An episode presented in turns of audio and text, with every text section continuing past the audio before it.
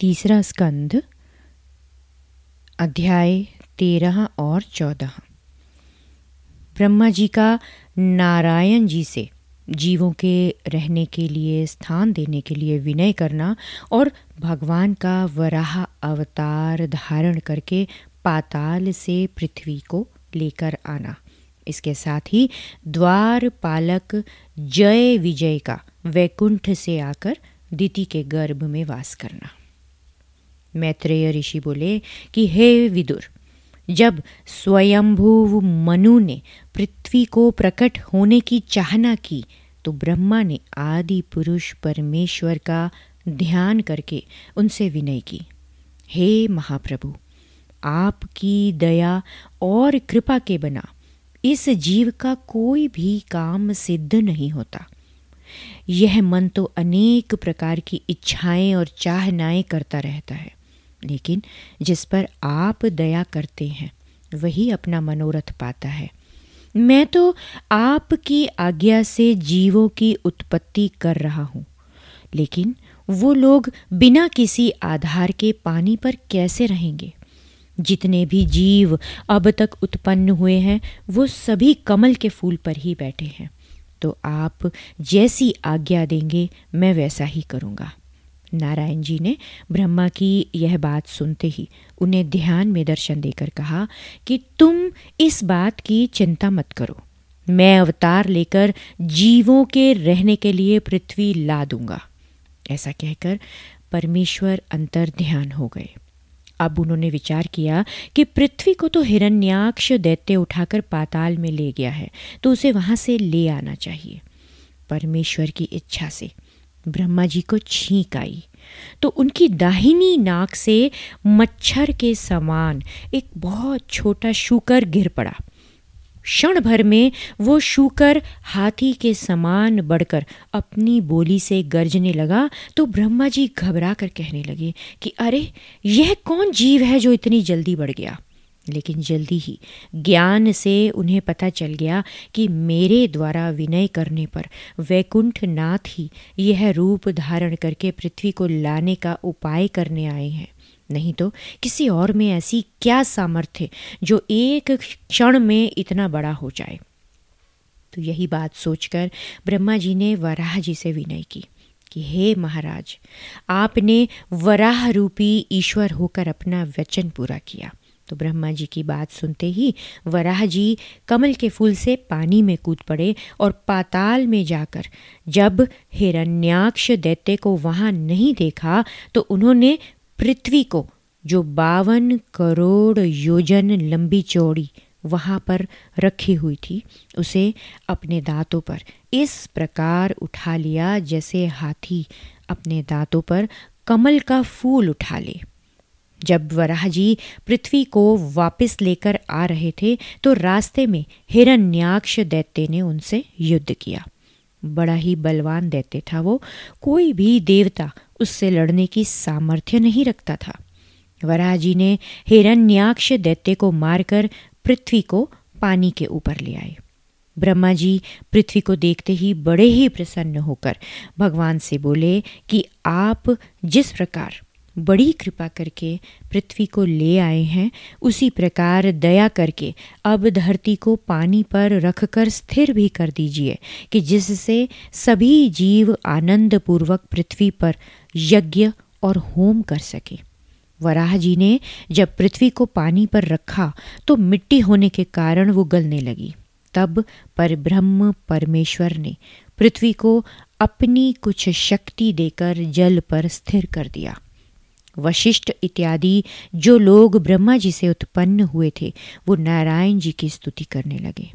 उन लोगों ने पृथ्वी पर रहकर परमेश्वर का स्मरण, यज्ञ और होम करना आरंभ कर दिया। सुखदेव जी बोलते हैं, राजन, इतनी कथा सुनकर विदुर जी ने मैत्रेय ऋषि से पूछा कि नारायण जी ने हिरण्याक्ष और हिरण्यकश्यप दैत्यों को मारने के लिए स्वयं क्यों अवतार लिया? क्या देवता लोग उन्हें नहीं मार सकते थे? तो मैत्रेय ऋषि बोले, विदुर जी, हिरण्याक्ष और हिरण्यकश्यप, वैकुंठ के द्वारपाल जय और विजय के अवतार थे। नारायण जी के अलावा कोई भी दूसरा उन्हें नहीं मार सकता था। उनकी कथा इस प्रकार है। ब्रह्मा जी के बेटे कश्यप की दो स्त्रियाँ थीं। एक का नाम था दिति और दूसरी का नाम था अदिति।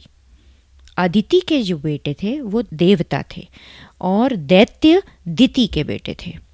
तो जिन दिनों देवता इंद्रासन का राज्य कर रहे थे और सुख भोग रहे थे तो उन्हीं दिनों दैत्यों की माता ने अपने बेटों की राजगद्दी छूट जाने के कारण अपने पति कश्यप जी की सेवा इस इच्छा से करना आरंभ कर दिया कि जिससे वो प्रसन्न होकर उन्हें ऐसा बलवान पुत्र दे जो देवताओं से राज्य छीनकर इंद्रासन पर बैठ सके। तो एक दिन दिति ने अपने पति को प्रसन्न देखकर उनसे विनय की कि मैं चाहती हूँ कि मेरे बेटे ऐसे शूर वीर उत्पन्न हो जो अदिति के बेटों को युद्ध में जीत कर इंद्रासन छीन ले। अब देवता लोग तो धर्मात्मा थे, इसीलिए कश्यप जी को उनकी हार मन से भाती नहीं थी। लेकिन कश्यप जी ने दिति की सेवा से प्रसन्न होकर उसे कहा कि ठीक है, तू जो चाहती है वही होगा। तो यह बात सुनते ही दिति बहुत प्रसन्न हो गई। उन्हीं दिनों में दिति ने संध्या के समय अपने पति कश्यप जी से भोग करने की इच्छा रखते हुए उनसे कहा कि इस समय मुझे कामदेव दुख दे रहा है और मेरी सोत के बेटे राज सिंहासन का सुख भोग रहे हैं तो यह दुख मुझसे सहा नहीं जा रहा तो आप ही मेरी चिंता दूर करिए। तो उनके ऐसे वचन सुनकर कश्यप मुनि बोले कि दीदी इस समय मैं तेरे साथ भोग विलास नहीं कर सकता। संध्या से चार घड़ी रात बीते और चार घड़ी रात रहे से सुबह तक। परमेश्वर का ध्यान और नाम के अलावा कोई भी दूसरा काम नहीं करना चाहिए।